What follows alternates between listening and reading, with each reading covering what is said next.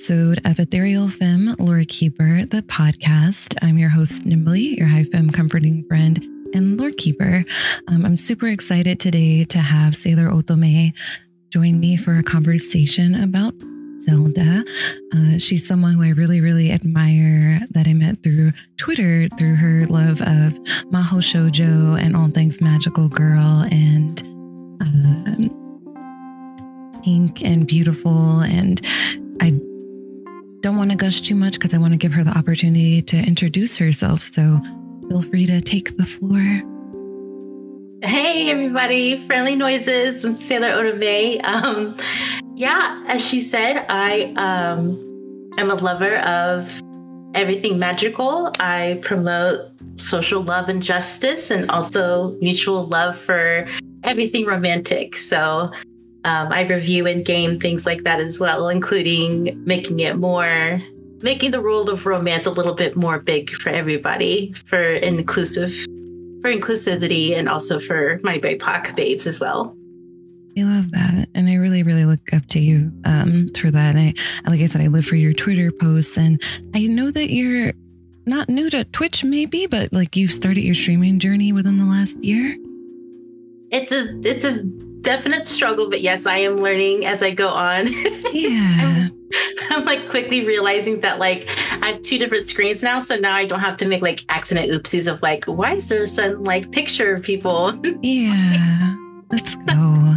Yeah, so so thank you first of all for wanting to meet with me in the first place and talk about Zelda. Like I still feel very new to the space and um, still learning a lot, as you know. And you know, I was super excited to see your name because I just wanted to talk to you in general, but like especially since we have this concentrated interest in all things Hyrule and beyond. Um, I usually start with asking people just like, what's what's your favorite Zelda game and and why?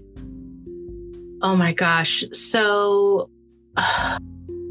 Because it's kind of weird because, like, I kind of played them out of order at first. Now, as a kid, it has to be Ocarina of Time because that was like the first real game that I played at first. You know, you unwrap your N64 and boom, there it is. Like that was one of my first games. And then um, I went to the Game Boy world, and that's when my sister and I played uh, Oracle Seasons and Oracle Time. And then I went back to play Majora's Mask. And I actually wouldn't come to appreciate Majora's Mask fully until probably when I was about 16, 18. Oh, wow. Was there a particular reason? Did you go back and replay it? I did because I think it was because there was a lot of emotional resistance to Majora's Mask. It was nothing like Ocarina of Time. It was nothing like Oracle Seasons, nothing like Wind Waker. Um, and it presented a lot of themes that were dark. And I don't think I was ready to accept those yet. And I think a part of me related way too much to the imp.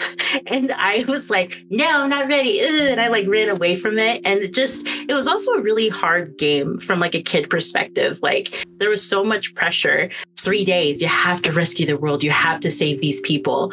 And it was a huge uh, distance from Ocarina of Time. So I kind of put that on the shelf and then kind of veered to other games. And then when I got older and more experienced, I came back to it. Yeah, it looks like a really, really tough game. I don't blame you for um, putting it down and being like, oh, this doesn't feel like the Zelda that I know, because it, it, does feel like a fever dream a little bit, like, especially in comparison to Ocarina um, or Ocarina.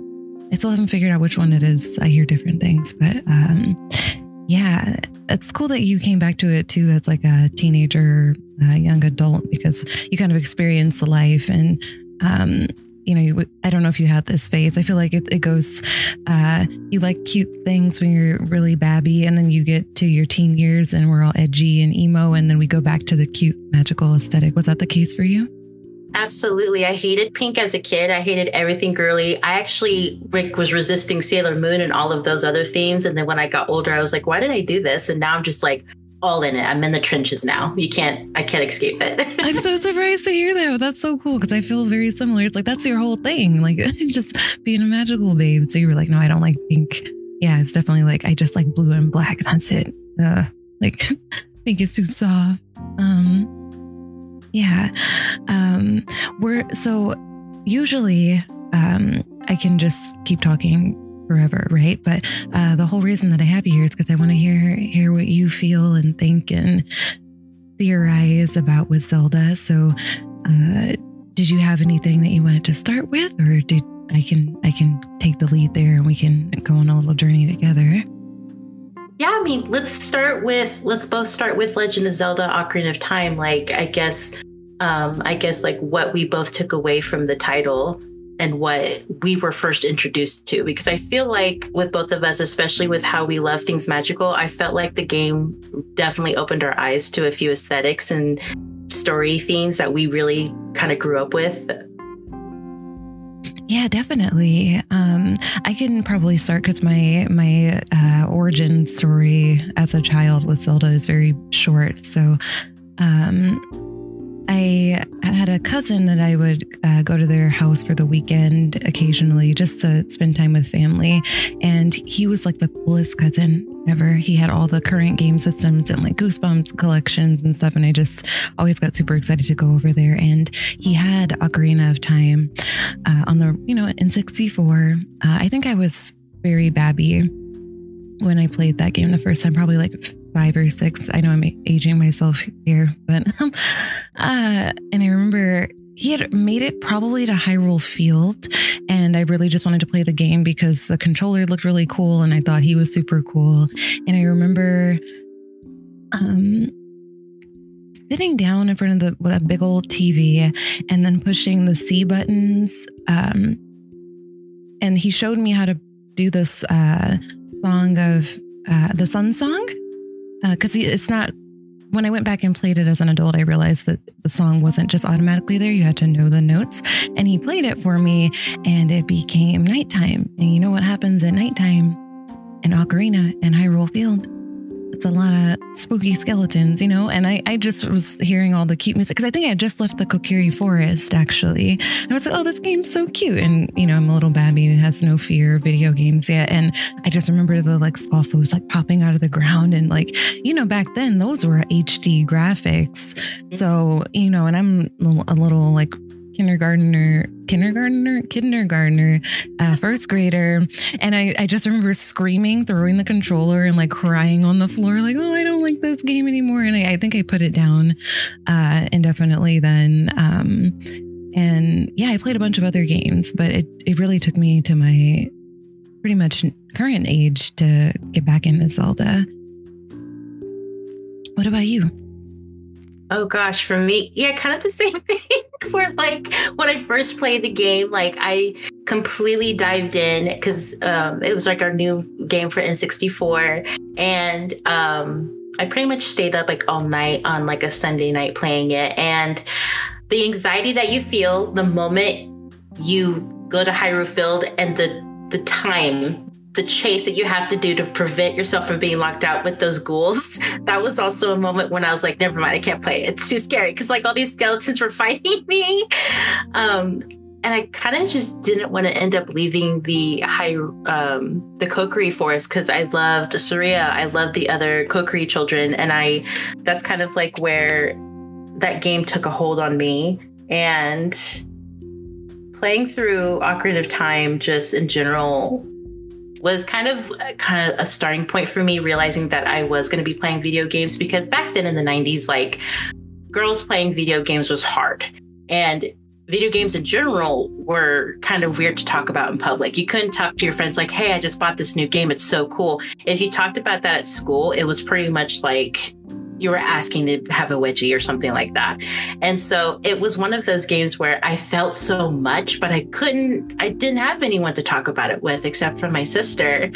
And so it felt nice to be able to just dive into a world for a little while and not surface. So I was suddenly involved with exploring who Link was. I was really invested in sneaking around the castle and finding Zelda for the first time and just discovering the music and the songs and what they meant as far as like what type of imagery that they bought. And i think that's probably why the music for me is stuck to me for so long. Like the yeah the Song of Storms is probably the, a song that I'll never forget for the rest of my life. It's playing right now on a playlist I'm listening to. That's so funny that you said that. It's literally playing. It just started a few moments ago. wow, um, divine timing. Yeah. Speaking of speaking of music, what's your is that your, your favorite song? The Song of Storms. The Song of Storms and then the Bolero of Fire. Yes. It's so good. So good. Um, yeah, I, I, it's funny that you say that because especially thinking of the one of the points you made about the Kokiri forest, I think just given our our magical inclinations, um, it makes sense that we'll be most drawn to that because it's you know it's soft and pretty innocent and it's very whimsical there, and it's just when you he- I don't know about you, but when I hear The Lost Woods, even though if I think about it more deeply, it's kind of a dark song because it's it's leading you to where you're supposed to go. But if you don't know that, you'll just keep hearing it over and over again until you just, you know, become an undead little skull kid. Yeah, yeah. yeah. Um, but you know, when you're when you hear it, it's just, oh, this is like a sweet melody. But if you hear it in other instances of the game, like, I don't know if this is the case for you, but um, as some of the songs have endured throughout different uh, chapters of this series, like, I, I do have like, like, it's almost like the feelings stick along with them, right? So when I hear, you've played through Twilight Princess, right? Yes. So you know how you hear um, the Lost Woods theme in Twilight Princess again. I I got scared. I was like excited because I was like, oh, Saria, uh, my beloved. But then I was like, wait a minute, what's going on? Um, what does uh, it mean? Yeah, what does it mean? It's like that sense of suspense, and I think that uh, Koji Kondo was so brilliant for being able to paint that sort of. Uh, imagery through music like i think that's really what makes this series so special um yeah. And yeah, sorry, I'm like going all over the place now. Um, it's okay. I'm the same way too. I'm just like all of these things. We know talk about all of them. Yeah, we're gonna talk about we're gonna talk about all of them. That's that's what we're here for. We're not we're not here all sh- strict and and rigid, right? We're just like a natural natural flow of things. Um, and you had asked how it influenced our. Maybe you didn't say aesthetic. Can you remind me of how you worded that? Like how Ocarina yeah. influenced us? Yeah, like influenced like how how we would view the world. Like if we took that touch of whimsy with us in our hearts and um like what we preferred. Because back then again, like when we grew up, like things like cottage core, fairy core, these type of things weren't really like named. Yeah. They just had themes. And even then, like things like goth clothes and things like that were just coming out. Yeah. So the idea of like having fairies and running into the woods without any direction, like these sort of like whimsical acts were not really quote unquote of the norm. So it's like it was kind of punk in a way. Yeah. You know what I mean? Like, or, or even just like thinking like all these things that we like, even though they have this magical theme or it's something that's seen as very cute or charming, like it was alternative. Like you had mentioned before, talking about video games was kind of a weird thing. Um, and it's a lot more normalized now, which feels really good. Um, but it's still like I know when I'm at work, if if one of my colleagues isn't a gamer and I'm coming in before I even say good morning, I'm like, hey, did you see there's a Nintendo Direct? And they're just like, hello, are you okay? But even especially in the 90s, um, especially in the 90s, uh, a wedgie or just generally getting bullied. I know that I got outside of my little gamer crew, which luckily my close, very close friends were all gamers too. And it was just like a little crew of like black and brown gamers at my school. Oh, that's awesome. Um, yeah, I was really lucky in that sense where there was like a little little cluster of us and I would go to their house after school and we would just play um, they had a GameCube so I played a lot of like GameCube games. Um, but that was like my safe haven because everyone else was just like really, really mean, um, especially in high school. I did not have gamer friends in high school, but I did have an inflated sense of self love because I'm like, all right, I'm too steep in this nerd stuff. Like, even if you're going to be mean to me, I still like it, whatever. Um, and now look at us. We're freaking gamers talking about games. Yeah. And it's making us so happy and fulfilled. And we're meeting other people that can relate to us. And I think that's really awesome. Um, yeah, I I really feel like even though I wasn't totally aware of it at the time, Zelda influenced me just in in a lighthearted, kind of sarcastic way, having trust issues with games.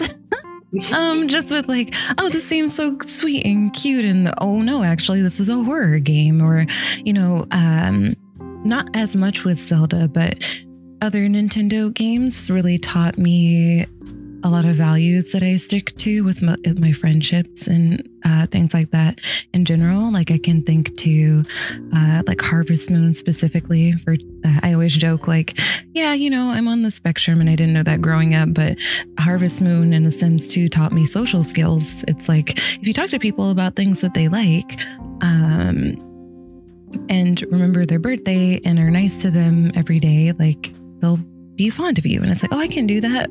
I might not know how to talk about other things that people know, but if I can remember that, and it'll make me less anxious and um, just being true to your friends and like sticking by their side even through tough times or uh, being cur- uh, courageous enough to stand up to you know great evils. Like i think especially as like bipoc folks um, we kind of have to do that from a very young age even if it's unconscious. And i think seeing that mm-hmm. translated into video games was really affirming to me even though i didn't have that language at the time. It's like you see um, you see all these characters like go through difficulties and you know they have their friends um, and even if, you know, they get overpowered or beat up, they still get back up and stick together. And I don't know, I think that's what I love so much about gaming in general is um it's like overcoming adversity, but also you can have a good time too. It's not all doom and gloom.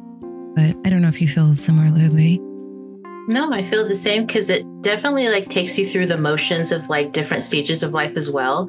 And um, unfortunately, when I had the game, I was like in a school where I was like the only black girl in school. Yeah. And it was actually pretty funny because like I was going through like this whimsical time where I would just when I first played the game, I actually almost like refused to leave the Kokiri Forest for like the longest time. Yeah. This was when I lived um, out like in the country, so I would go out camping and I'd go out in the woods all the time. And mm it made me feel like I was a Kokiri kid. So I would go in there and I'd look for like gossip stones and I'd leave like little notes of like gossip everywhere so people could find it. And then like That's amazing. It was oh god, like I was barefoot. I was a mess. My hair was like all messed up, but it was really fun. And eventually, like, yeah, I had to finish the game. So I did go to the Hyrule field. And um, funnily enough, I'm 32 now, and I have still not. I've still not defeated the Shadow Temple in Ocarina. Yeah. oh my gosh, you have time. You have time. I believe in you. It's very scary, yeah. but you were you were a gamer. You were a gamer. I believe in you. Yeah, I, we can we can get on the call, and I'll I'll be uh, I can cheer you on if you need, but you can do it. You can do it. I believe in you. Oh, thank you. Yeah. the funny part was is that in order for me to beat the game, I couldn't get past that. So what I did is that I contacted another kid at school and I was like, I'm gonna call him Dakin. And I was like, Dakin. And he was like, Yeah. And I was like, You play games, right? He goes, Shh, not so loud. oh, like, okay. I was like, meet me in front, meet me in front of the school at like seven o'clock before anyone comes. He goes, okay. So we come to the in this front lawn, and it's like not even light out yet. It looks like we're about to trade nefarious things, but instead, I trade him Legend of Zelda. oh my god! Oh, your cart. Yeah. Oh my oh, god! Wow. He Dang. got me past the Shadow Temple, and then yeah, the next day I was like, "Do you got the game?" He was like, "Yeah," and he's like, "Give me the game back." He was your dealer. Like you go. You called in reinforcements. That is that is big brain strategy actually. Like we can't do that these days. You got to have them come over, right? Yeah.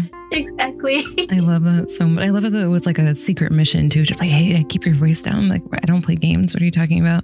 um, it beats one of the most difficult parts of the game. Dang. Yeah. Oh.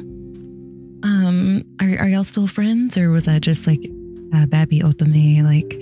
Uh, exchange. Like one time deal. Like, don't look at me in the eye. Yeah. We know each other after this. oh, that was it. There you go. You know, nice, nice and clean. I, I love that.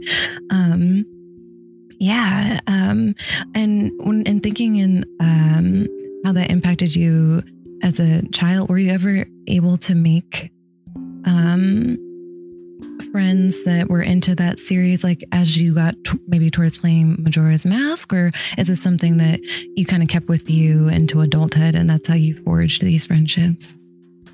I kind of killed it to my chest for a little bit because as I got older, um, we ended up you know how you always meet some people that are into the games, but then the moment that they figure out that you're a girl, they have to grill you. They're yeah. like, well, have you played this? And do you know how to even beat this without using the cheat codes? Or do you know how to, you know, roll so many times in Majora's Mask to go across the leap paths? And it, that was probably the hardest part was when I got older and went to other schools is that I had to navigate and realize that that was not healthy. Yeah. So I eventually found um, other people that held my morals to that and i it was easy because like you said legend of zelda and other video games definitely set us the standard sailor moon set the standard for my morals and also toonami um, yeah. day when you'd have tom say those inspirational words throughout the commercials like that helped a lot and that's kind of where i had that's how i grew up like they grew i mean tv and the internet and yeah. video games they raised me. So it was a mess, but I, I went somewhere. and I do feel like they teach really good values in in a lot of those series that we loved growing up like especially in the 90s i feel like there, there was like a, a sweet spot for young adult and children's media where it was like hey the world's a little bit out of control, but here's like this pocket world that you can go into that's, you know, you got superhero sort of motifs, but also on a more personal level, like here's how you can keep good people around you and stand up for what's right and also just remember to laugh when you need to. Like I loved the Sailor Moon uh in the English dub. You remember like they would have the lesson after the episode of like you don't blow your friends off just because you got a crush or like, you know, just stuff like that. And um I really a lot of those things have still stuck with me to this day and i'm glad that you had that too because especially like um for like uh, marginalized folks, um, even though we know those things like in the back of our mind, it's nice to have it reinforced in media that feels relatable and not just with uh, the adults in our life who, you know, maybe are a little bit chaotic.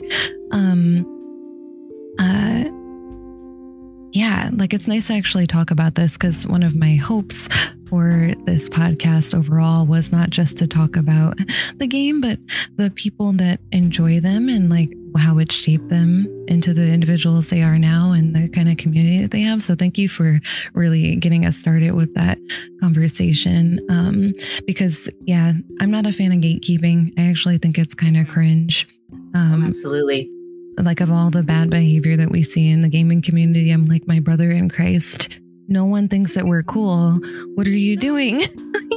We're all dorks. Let's just be dorks together. Let's be dorks together. Like it will have more fun. Like if you saw someone out on the street wearing a Zelda shirt, you wouldn't be like, "Oh, that person doesn't even like video games." You'd probably be like, "Holy crap, this person knows a game that I like and want to talk to them." Right? Like let's translate that over to online spaces or in our conversations at conventions and stuff like that, you know? Um, and I'm really sorry that you had to experience that, but I like being a gamer my whole life. I, I, I, I big relate and it, it did make me a little bit spicy at times. Um, where, you know, I decided I was just going to get really good at games. Um, and now it's more me realizing that if anyone has gatekeepy behavior or wants to exclude people from a series that they like, I just remind myself that's a them problem, not me. Because they didn't even work on the game. So what are they talking about anyway? Yeah, I remember you mentioning the Majora's Mask part. Yes. So I was asking you, um, as someone who has that series as one of your favorite titles in Zelda, mm-hmm. what what what happens in that game? Because I'm very lost and confused, and um, I I'm hoping that we can get some some of the lore theories that you have uh, pieced together. Because I, I, I couldn't really sleep yesterday because I just kept thinking about the moon and oh yeah. Oh gosh, so like um so have you been able to like play all the way through it or like has it kind of been like one of those situations where it was like there's so much thrown at me. I kind of don't know how to dissect it, sort of thing, or. So, I did use the power of YouTube to help me out with this because I wanted to make sure that I could talk with you about Majora's Mask. So, I watched oh. Zelda Universe's fan dub of yeah. Majora's Mask, and I made it mm-hmm. to Act 5, which puts us right to, I believe, where you finish the quest with the Gorons. I don't know if there's like a particular order that you have to go through in that game, like in Ocarina, but I, I think that I'm about two thirds of the way through. Um, and I do I do know the big reveal at the end, so you more or less can talk about whatever um, in Majora's Mask. We're all good. Oh, perfect. Yeah, I mean, um, with like Majora's Mask in general, like it is very much a fever dream because the plot itself is kind of like straight to the point. Like Link is trying to find Navi, and he ends up getting involved in another adventure, which involves a Skull Kid who was in Ocarina of Time, who got his hands on something that he shouldn't have. And essentially, though, throughout the entire game, um, you're dealing with loss and mourning and tragedy and regret and like negative, a lot of negative emotions. And there's also a big theory that the entire game goes through stages of grief. Um, because either people believe that Link is in purgatory or that the characters that he interacts with go through also different stages of grief. Cause like you'll meet a you'll meet a boy who was a man once but he can't look at his fiance the same way because he's a child and he can't confess to his lover that he's a child because the imp cursed him. Um, there's a deku butler who lost his son and has no idea that he's gone until like the very end of the game. And then um, there's the imp himself who is plagued by the mask, who is like possessed by it actively. And it's, he does all of these vicious things to these people that Link tries to help. And the imp did it because he was in a state of struggle. Like he thought that his friends were not his friends anymore. And he lashed out and he got a little clingy. And when they kind of set some boundaries, I'm going to say they set their own type of boundaries, he kind of reacted. And so he started doing these awful things and trying to bring the moon down onto Termina and destroy everything. Because to him, it's like, well, if no one can be my friend, then I don't want anyone else to be happy. And that was kind of like the driving reason why he was acting that poorly. Yeah, I definitely did uh, notice multiple instances of grief through what we had seen so far. And I'm really glad that you brought that up because I feel like, in a way, that's a, an underlying theme throughout the Zelda series is like this sense of loss. And I appreciate the way that it's presented in Majora's Mask because, especially if we're, we're thinking that maybe the first of the 3D Zelda games, Ocarina of Time, was staged to age with, you know, the 90s generation. Like that would have put us in what middle school, going into high school uh, age. And I, I, I know for myself personally, I can definitely relate to feeling a little bit too much for some of my friends or even like an outcast and feeling very angry and wanting to lash out. Um, as uh, and you mentioned, and you don't have to answer this question if it's a soft spot, but is that something that you could relate to when you were uh, a teen? Is that why the series stuck out to you? Yes, especially like as a kid, because I think I was like halfway through the game when I was when it first came out. And at that point, like I related too much to the imp just because I also was really angry at the world because it was still hard for me to just exist. And I just wanted to hurt others because they hurt me really bad. And I just felt really alone a lot. And I was also tackling what I wouldn't know would be ADHD. And so people would say, You're lazy, you're this, you're that. And I knew that I wasn't, but I didn't understand why I wasn't as coherent, like why my brain goes five different directions, why can't I get any projects done? It made me feel like a freak and I felt like a skull kid. I felt like I just didn't belong anywhere.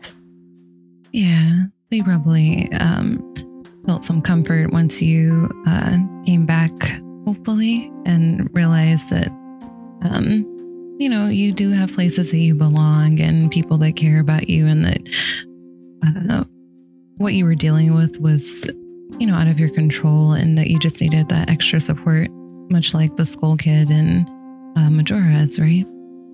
Yeah, I found my own Tatl and Tael, and they, you know, guided me out of the dark. And when I readdressed Majora's Mask again, I was able to finish it, and I really enjoyed it. And it was at, at a more lighter heart um, method at that point. I think I was like 18, 19.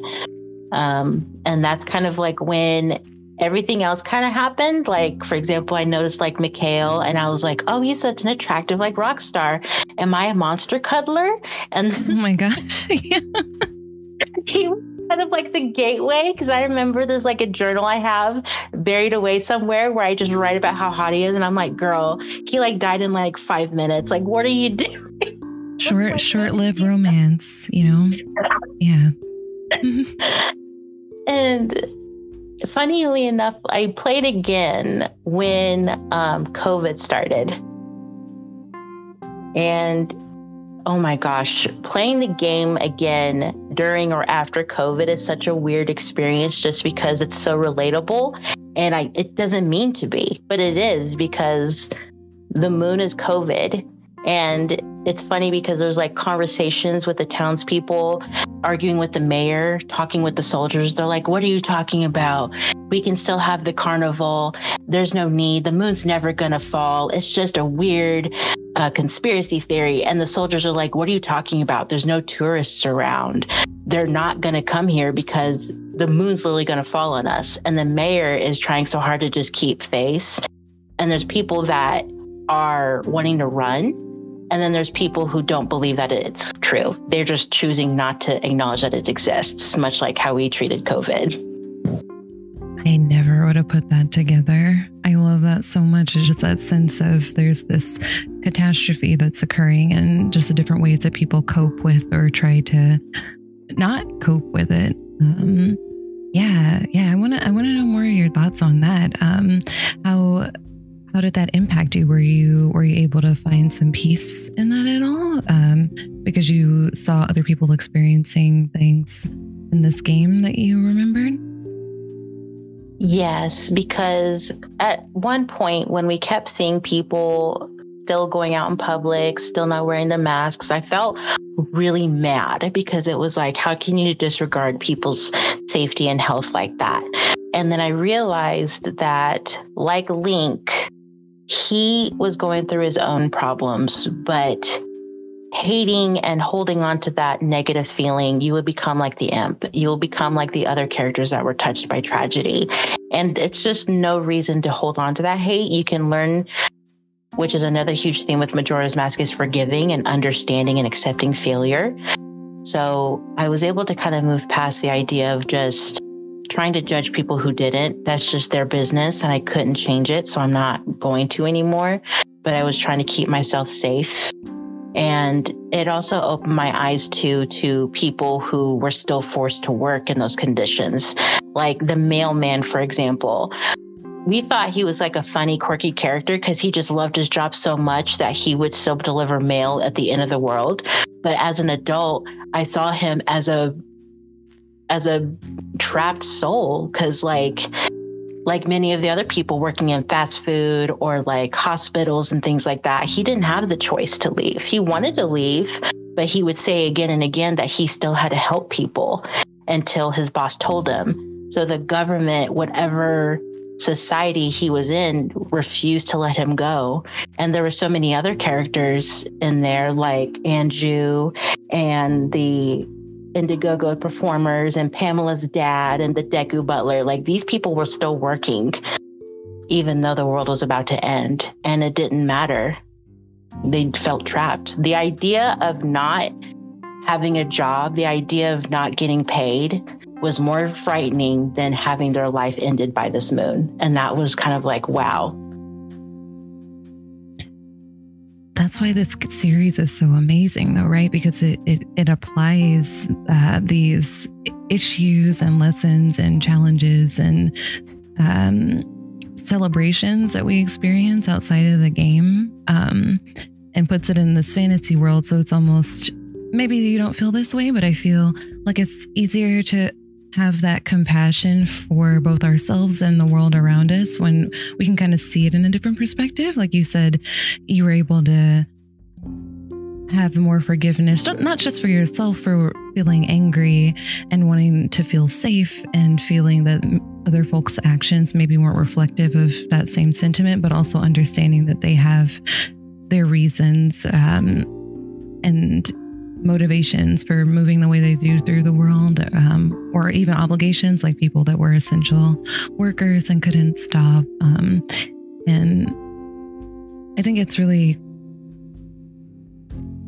like the the shows how impactful the Zelda series is. Um, because it's not just like a game where you just go and beat up things, which would be fine, but it really is legendary in that way. And that it's the way that I understand legends is they're partially meant to tell a history of events, but they're really meant to teach a lesson. Like the way that I grew up listening to like what is it the mother goose fairy tales and all that sort of thing? Like yeah they're telling this like whimsical story but they're really underneath the surface they're teaching you these like valuable lessons um so i'm really grateful that uh like you shared that with me because i first of all i would have never connected that to like some mass world event but that's what it is like the world is literally about to end and people are trying to figure out what to do in majora's mask um and in many ways, the pandemic has felt almost like a fever dream. Um, yeah. And I guess I'll figure out at the end of, of Majora's like how, how that all turns out. Um, yeah. You mentioned earlier too that there's a theory that Link may be in purgatory. Yes. Um, it's kind of like one of those things where it's kind of like tongue in cheek just because they go through like the entire game and they think that Link just is gone, like he's in purgatory, because after that, like no one hears of Link anymore. And he's separated in this strange world where he's trapped in forever three days. And then there's like these chapters of the game where they think that he's going through these stages of grief because he lost Navi. And it's really weird because like Navi's not really spoken about in the game itself. We only know that he's looking for Navi because of the box. And then back of the box he says it's he's looking for a friend. And you're like, "Okay."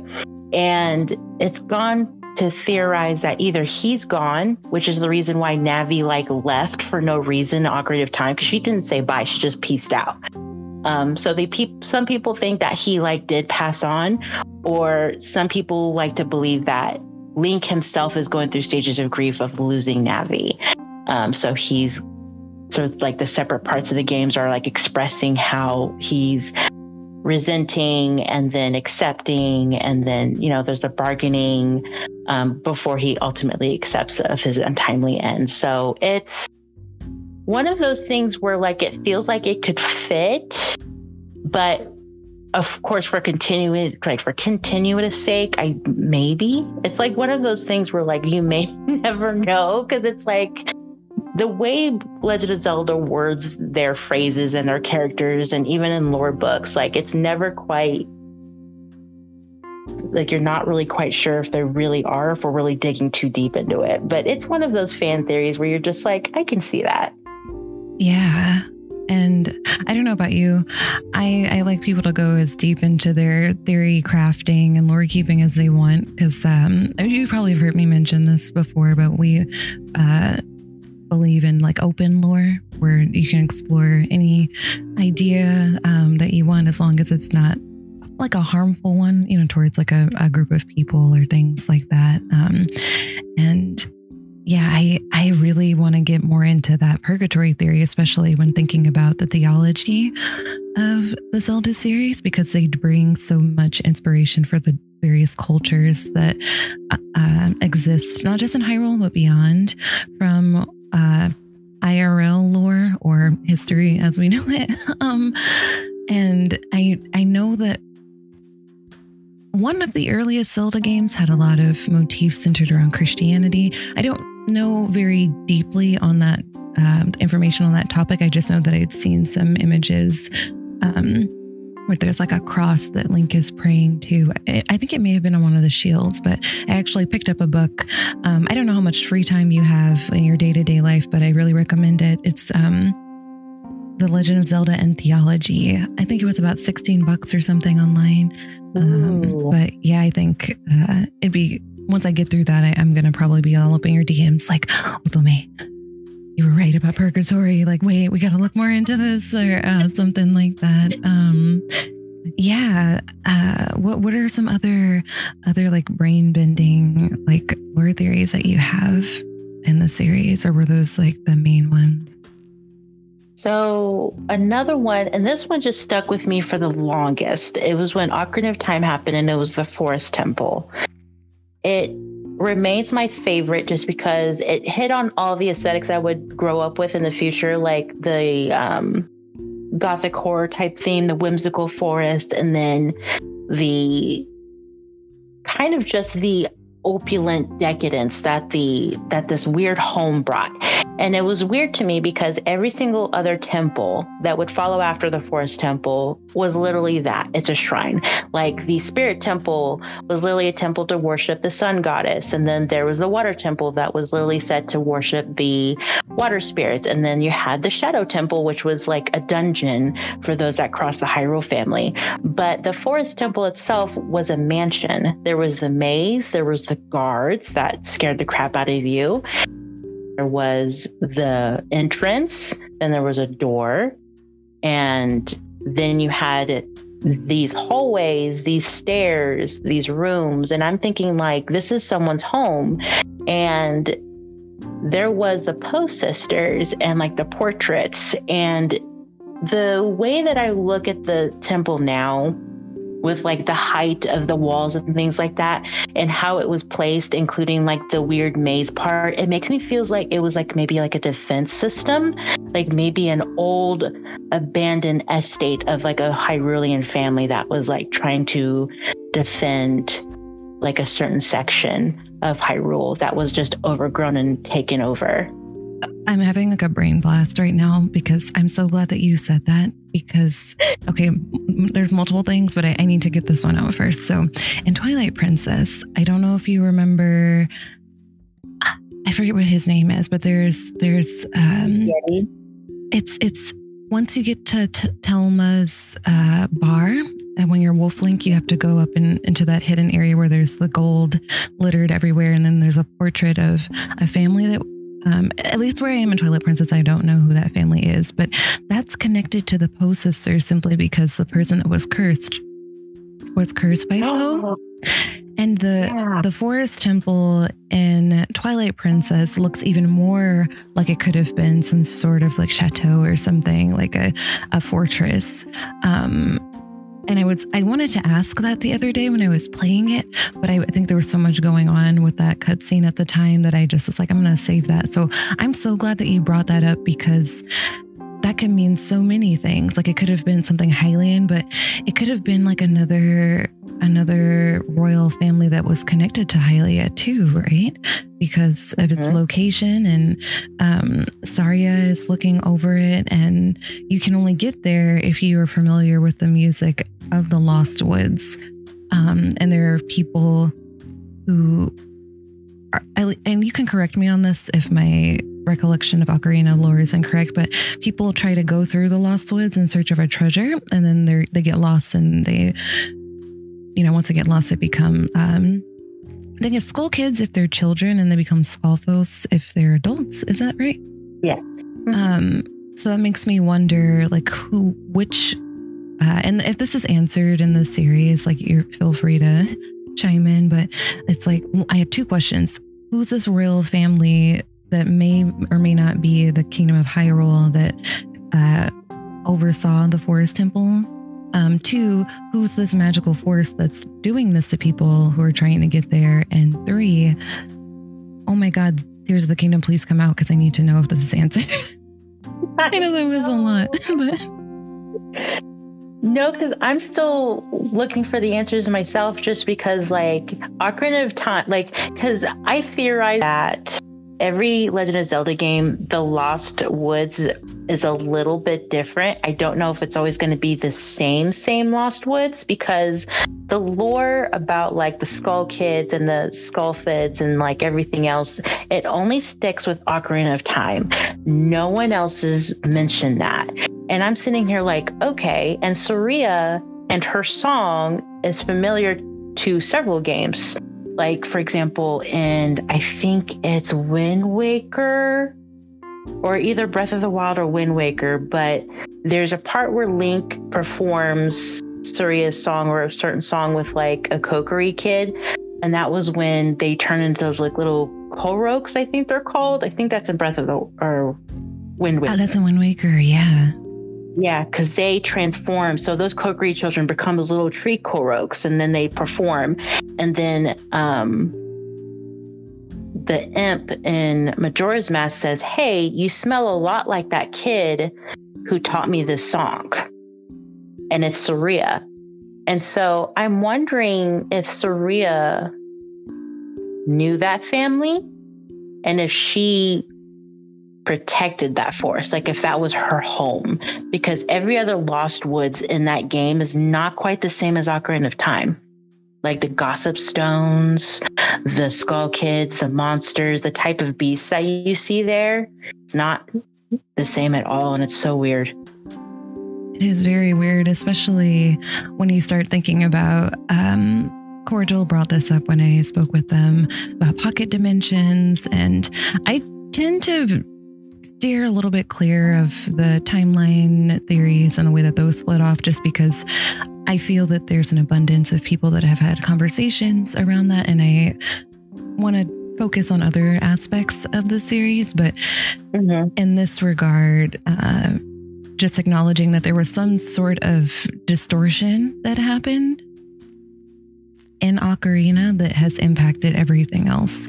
Um, in this series. So I'm glad that you brought that up that um, Saria just is almost like a whisper of herself in Wind Waker and then creates like this other race of uh, creatures, the Koroks that I love with my entire heart. Um, and especially because we see them again in Breath of the Wild. And when you meet the your very first Korok in Breath of the Wild, they have a very interesting dialogue with you, which I didn't notice until I watched someone playing Breath of the Wild and a fresh uh, save. And I do want to pull that up if you can just give me a second. Uh, yeah, absolutely.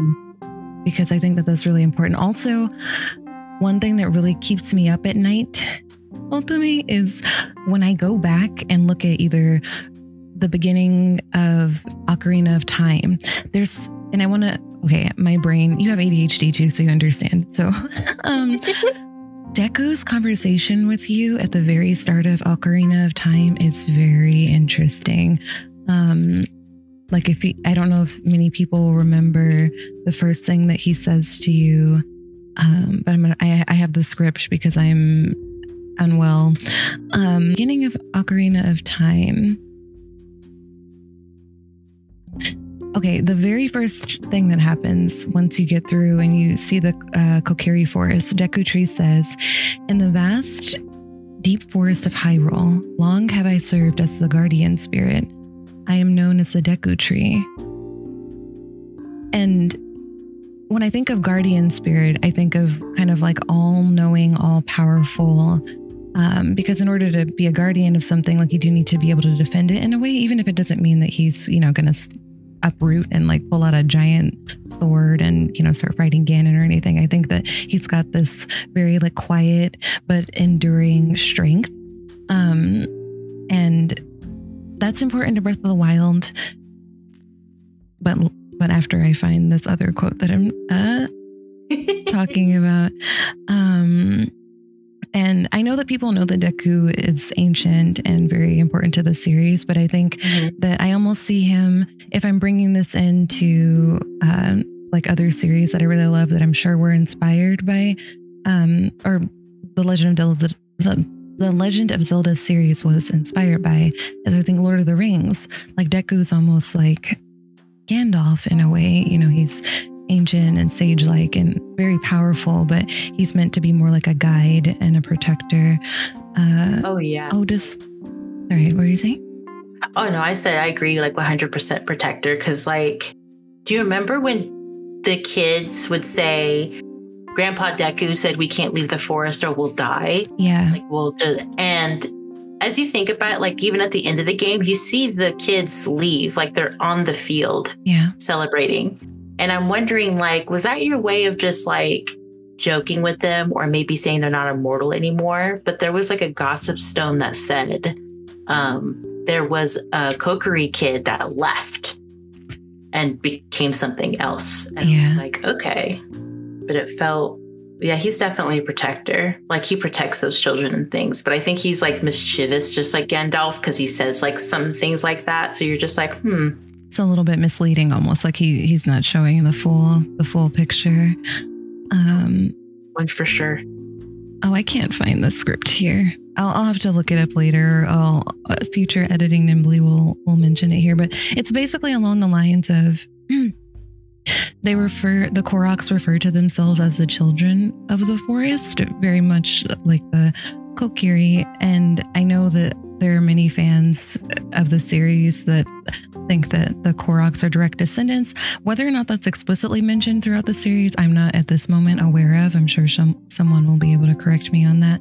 But in thinking of how creatures in Zelda may have transformed throughout time, uh, or maybe they always looked a certain way. Like one thing that I think is maybe the Kokiri took that more humanoid shape, um, and that was Deku's magic. So maybe Link didn't feel so out alone? outcast or alone? Yeah. Yeah and I, I, don't have much to back that up other than i think that that would be really cool if that were the case because deku is one of my favorite characters but also in thinking of how deku exists in breath of the wild he's like this cherry blossom tree and the connection that i've made that i'm sure is a reach but i made sure i did yoga before i called you is uh we see the deku sprout at the end of Ocar- Ocarina of Time, which that was the point where I was able to hold it together like through that cutscene. But once I saw baby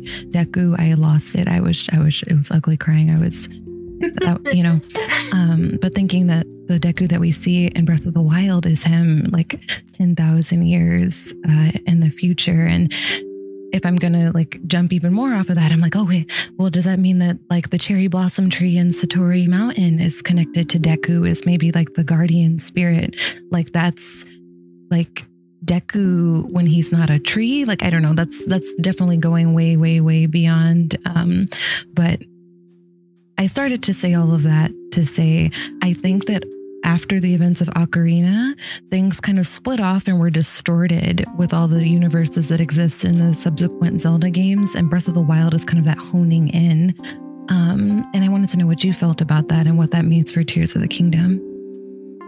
I agree because, like, I know a lot of people are obsessed with keeping it as a timeline. Like, it's like a a you know from A to B, and I don't agree with that at all because I know that the lore book tried to do that, and I'm like, it's that's not how it is because if anyone knows like things about time doctor who whatever shows time's not a straight line it's all wibbly wobbly as he doctor who would say mm. and i in my head it's imaged like the tree of yggdrasil which is in lore just this giant tree that lives and is pretty much the earth and its tree branches spread everywhere. To me, that's the Deku tree. And Ocarina of Time is like that Yggdrasil tree where it spreads out. And all the other games are the other types of roots because there's always consistent characters, there's always consistent themes and we'll always see different characters come back. Um, especially in Twilight Princess, you will see a very familiar person, but you will not realize it until towards the end, I think. And to me, that's what I feel like Tears of Kingdom will be. I think Tears of Kingdom might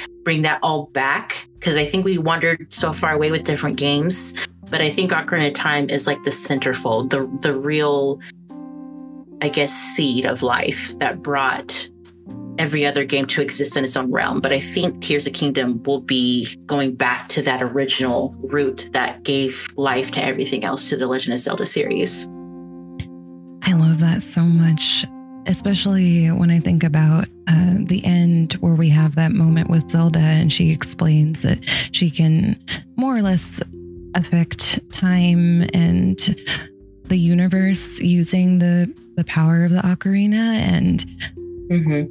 I okay, so a part of me feels like I'm going to D word if we see an ocarina appear in Tears of the Kingdom, but a part of me is hoping that we get some sort of musicality or just like an instrument in Tears of the Kingdom that affects the world around us because we don't really have that in Breath of the Wild. And a part of me thinks that it's because, um, well, I have a lot of ideas around that because it's my understanding that Tears of the Kingdom was originally going to be developed as some sort of expanded DLC for Breath of the Wild, but also um, I think that the magic that Zelda has is very weakened in in this next game, and um, what that's going to mean if Ocarina is the baseline, like the root of all of this. If the person who is keeping that together, Zelda, is weakened or worse, destroyed, like how how is that going to impact our experience in Tears of the Kingdom? Like I, um, yeah, yeah, that's that's really been keeping me up at night. Um, yeah, it's been the same because I'm sitting here like, how far we're we going to go? Because I've realized, like, when we went to Breath of the Wild, we don't have a lot of things, which is still a wonderful game. I love that game to pieces. But now I'm thinking, like, what about the Poes? What about the spirits? What about the Kokiri? Like, what about the Zora? Like, how, and now that we have Ganon, like, what type of Ganon are we going to have this time? And is he going to be aware of like his previous lives from the different games that happened as well? Because Final Fantasy VII Reunion did that a little bit with our bad guy Sephiroth. So I'm wondering, will they do the same with Ganon? Will Ganon not just be the one dimensional note that he was in Ocarina of Time? Because he evolved. And in Wind Waker, he was very, uh, I don't want to say he was sympathetic, but he had more depth to him than normal. So I feel like I'm hoping in Tears of Kingdom that not only do we get an instrument, but maybe Ganon has a little bit more heft to his his existence.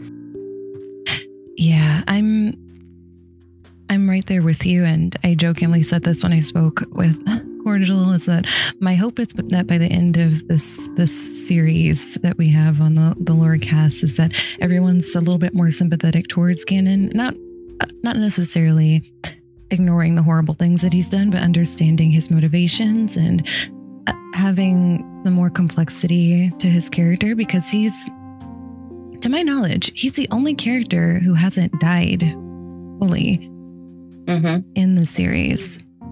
And his presence is so intense. Like I don't know if you've ever played Hyrule Warriors before. Not yet. Um, oh my god, you'll love it. It's per like I'm usually not into games like those, but the fact that this crew loved Legend of Zelda so much, there's so much detail that I love. And it's funny because in this game, of course, you can be practically all the characters from every Legend of Zelda series that existed. Ganon's there, but so are the other villains. And like in Skyward Sword and in Twilight Princess. But what's funny is that when all the villains come up in the storyline and they meet Ganon, Ganon is still the main baddie. Everyone listens to him. He's the king. And strangely enough, that game, not only do I love his appearance in Hyrule Warriors the most, I think that's the best designed Ganon I've ever seen. Two, I felt like we got to see Ganon a bit more as like not as a villain, but this was just militant and ruthless. And I admired that a lot because the Gerudians, for me, I knew, I know that technically the Gerudian society itself is kind of quote unquote kind of bad, but we never really get answers from that because we still have really great Gerudian characters, especially in Breath of the Wild, who are good people. And it's affirming for me because, oh my gosh, they're black like me and they're gorgeous and I love their music. I love their lifestyle. But um I'm hoping that in Tears of the Kingdom too, because unfortunately we don't get the Gerudians in every game, that we get to see how Ganon was raised and how the Gerudians are as a society, or maybe how they were as a society. I would Felt like die if we got that. had Use that. They, do- they do that in Hyrule Warriors. I literally have the first one next to me. I rented it from the library. Now I'm gonna be all, all night messaging you like, "This game is so good." Oh my god. um, I, I love what you said about um Ganon. Uh, you didn't say this exactly, but the way that I interpret it is him being deserving of some backstory and understanding him more as just this villain who's just been in every part of the series, who has this one motivation to try to destroy the world, to take it over, but really being like this tool of war, um, both as like the um, militant leader, like you said, but also especially when I think about how he is in Wind Waker, I think that's some of my favorite writing that I've seen in Zelda so far because he's angry at the gods for abandoning his people. And I don't remember him saying anything along those lines in the other games that I've seen so far. Like when we see Demise, he's just wanting to take over everything. And it's not totally clear to me if that's even Ganon himself at that point or if that's just like the evil that I think may have corrupted him at some point. Like maybe he was this military leader who just was fulfilling his duties and then very similar to the imp in Majora's Mask who was corrupted by the mask. Like is, is that something that happened to Ganon? Um People possessing him. Yeah, Yeah. I believe that. because why is it that his body hasn't been destroyed? Like to me, that seems like a virus in a way that's just keeping its host alive so that it can fulfill its own like dark uh, needs. And Yeah. as much as I disagree with and think that the things that Ganon and all of his swarms has done is evil, there is a part of me that almost, if not a redemption, just an understanding of his character. Um, and I'm really hoping we get it in Tears of the Kingdom because that's the first time, from my memory and knowledge, that we actually see his physical form in a Yes. game. because like Wind Waker, we saw his human form. He was almost like a bigger guy, and then in Ocarina of Time, we see him uh, briefly as his human form. That was actually the first time we actually see him around other people, like because we see him bow to the king and he looks over at the mirror and stuff like that.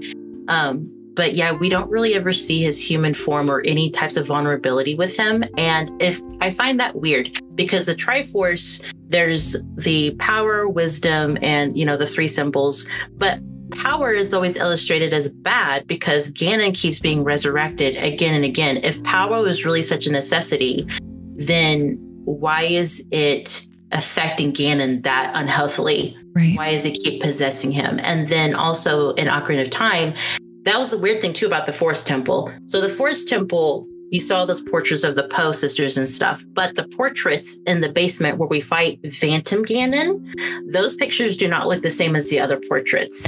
And a part of me feels like that is his dark magic possessing him. And I don't think all of it's Ganon Ganon. Oh, that is so cool. I need to go back and look at that art because I did not notice that because I was just really frustrated with the fight. oh, wait, that's so cool. The environmental lore in these games makes me so happy because I, I've probably mentioned this before online, but I'm a big From Software enjoyer and a, a core feature of those games and their storytelling is in items or imagery that's just embedded into the game and you really have to just keep a close eye on it. It's not really something that is blatantly obvious, you know. Um, and then it's when you go back and replay those games, especially with Zelda, that you notice all these things like, hey, like in Majora's Mask, I saw what looked like barren woods um, in one of the portraits that was in the Goron. Uh, there's there's a Goron that you can buy.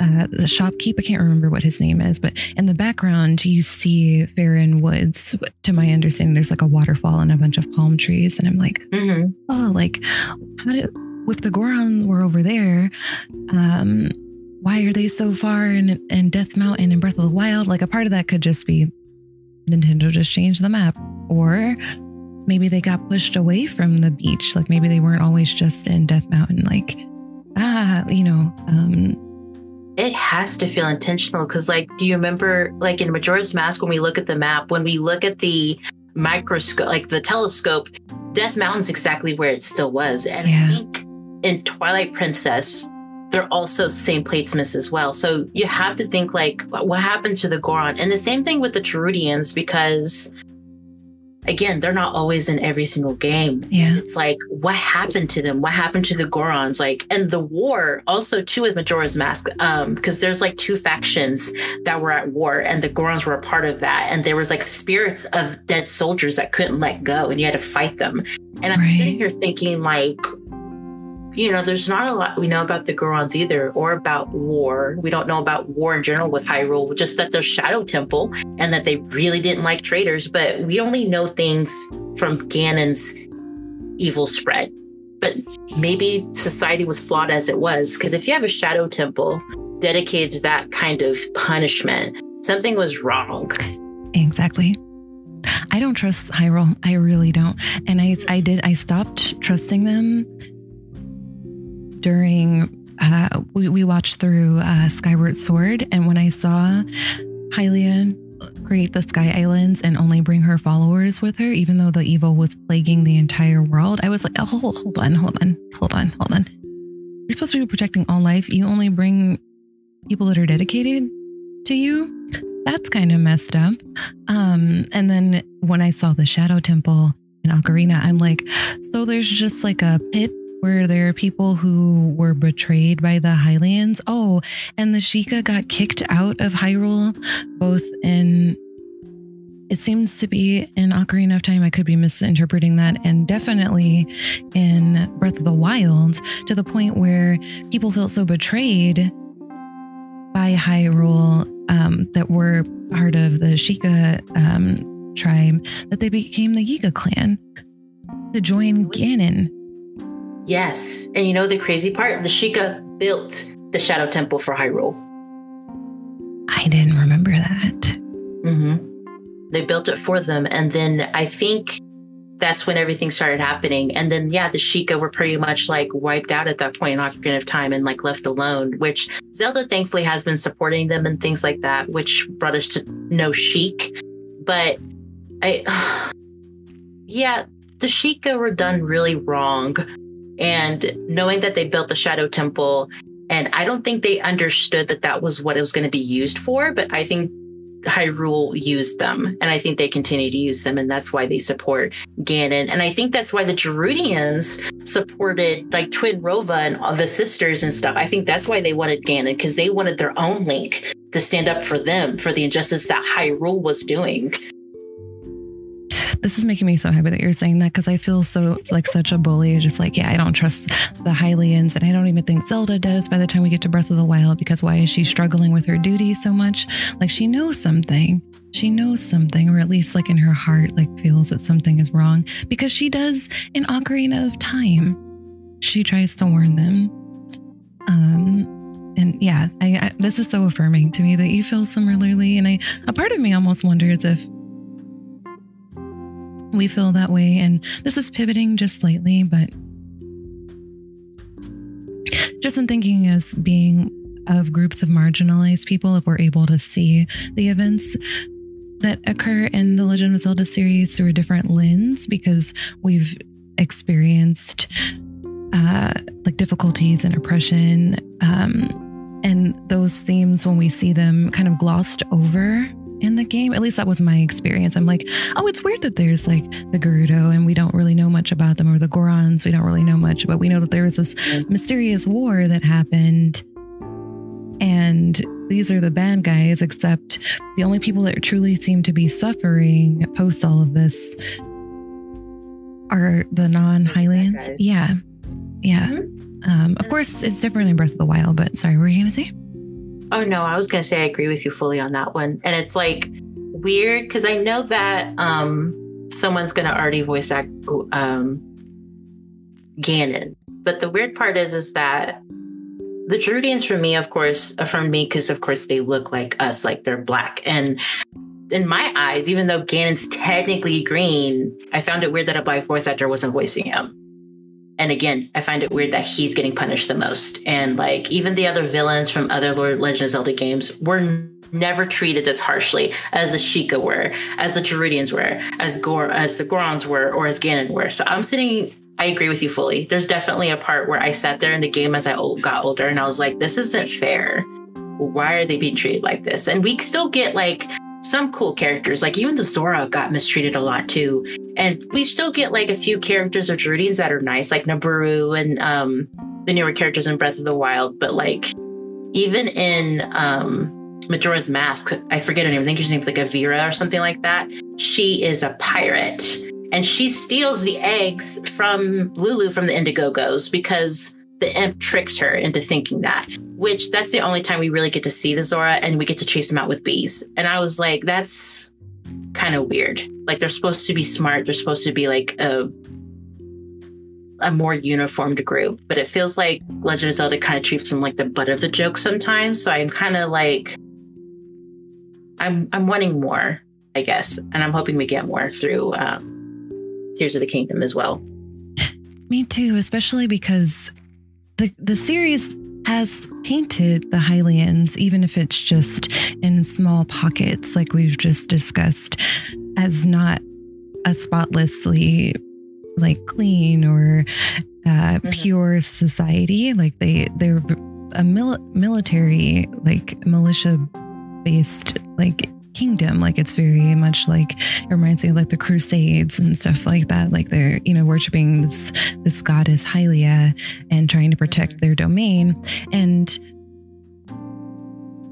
they use force and power to maintain that even though at its core it's probably just meant to be some sort of balance in in life i i almost wonder if really the only balance is going to come from Hyrule falling and rebuilding a new whatever this new world is going to be. And um, you did mention something about uh, Matt Mercer.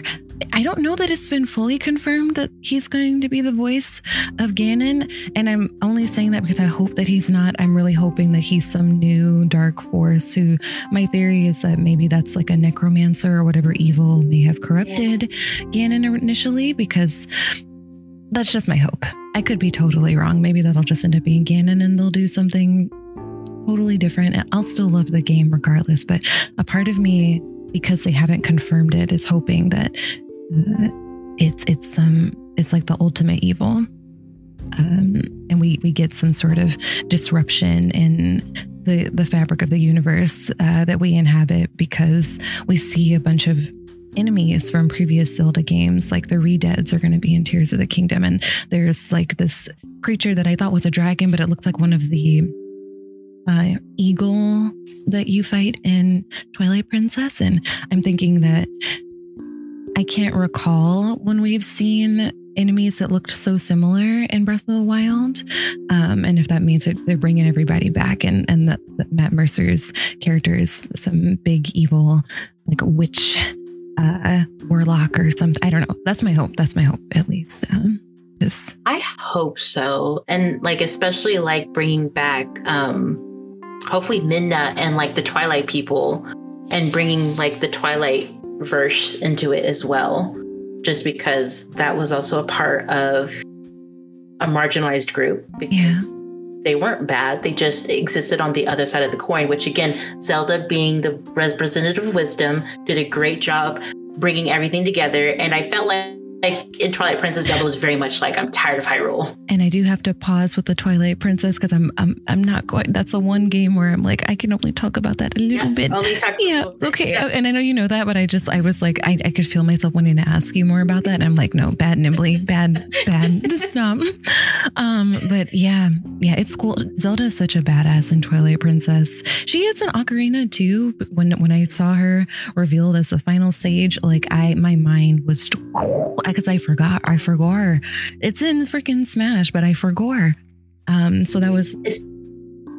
Oh yeah, like especially because when she like reveals herself as Sheik and everything, and that was the funny part too, because like Haruka from like Sailor Moon definitely like opened my eyes to the possibility of like being pansexual and not really being particular about gender affirmation, but Sheik when I realized, so I had a crush on Sheik, and I was like, oh, Sheik's so cool, he's so badass. And then when I realized that that was Zelda, and I saw her throughout the games, so I was like, okay. I mean, I'm you're like, I'm looking respectfully.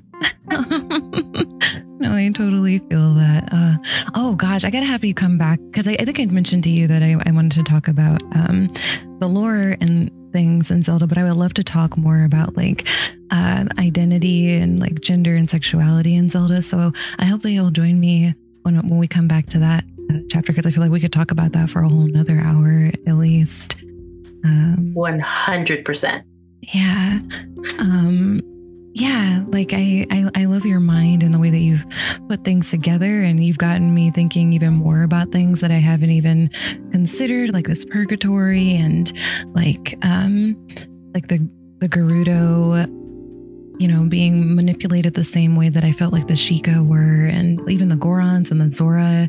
The Rito, I don't think much of, but that's got me thinking too of like everyone who was manipulated almost by the Hylian uh, mm-hmm. kingdom. Um, and I really hope that we get that answered in in Tears of the Kingdom. And and thinking about that, uh, I've been really enjoying asking folks this: like, what's one thing in Tears of the Kingdom, regardless of how fantastic it might seem or unlikely, that you would love to have happen in the game?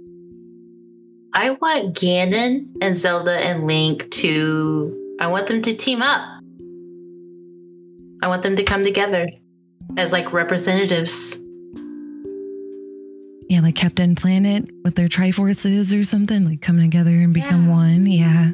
Becoming like their own separate rulers. Cause like I'd love Zelda to like still be the center focus because of course she brought everything together, but I would love Link to go back and represent the Kokiri and like the ancient children of the forest and what's left of them or what is part of their society now. And I would love Ganon to bring the Gerudians back to safety and be their militant power to keep them safe. And then, you know, to have them all like three be allowed their own platforms and not it just be Link and then Zelda running and things like that. I want them all to just be like, boom, yeah, they come together like Power Rangers, like just like fuse or something. That'd be so freaking cool.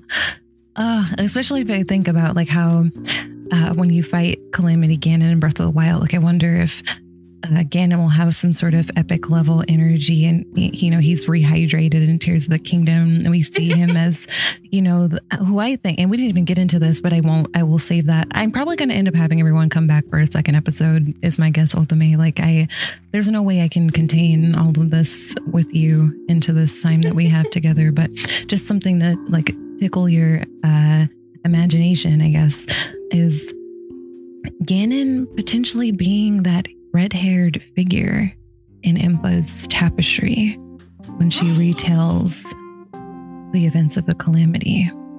Oh, you don't have to answer that. Red hair. Yeah, you don't. And he hasn't died in who knows how long. So I'm gonna let that that just tickle your brain, um, and and keep you up for the next 36 days. but uh, but but before I before I send uh, send you on your your lore happy way, um, how can we how can we find you um, on the internet? Like what where what do you do, um, and and where are you uh, online?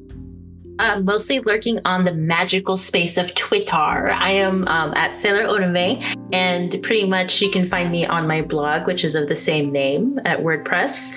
Um, I pretty much review all Otome slash Amari type titles, especially those that have inclusivity and BIPOC characters. And I love also love lore piecing when Touchstar recently just released, I just literally tore apart that and lore as well because I love notating different things. So you'll see me mostly there, and you'll also see me streaming as well because I like D and D and also trying out new games. So.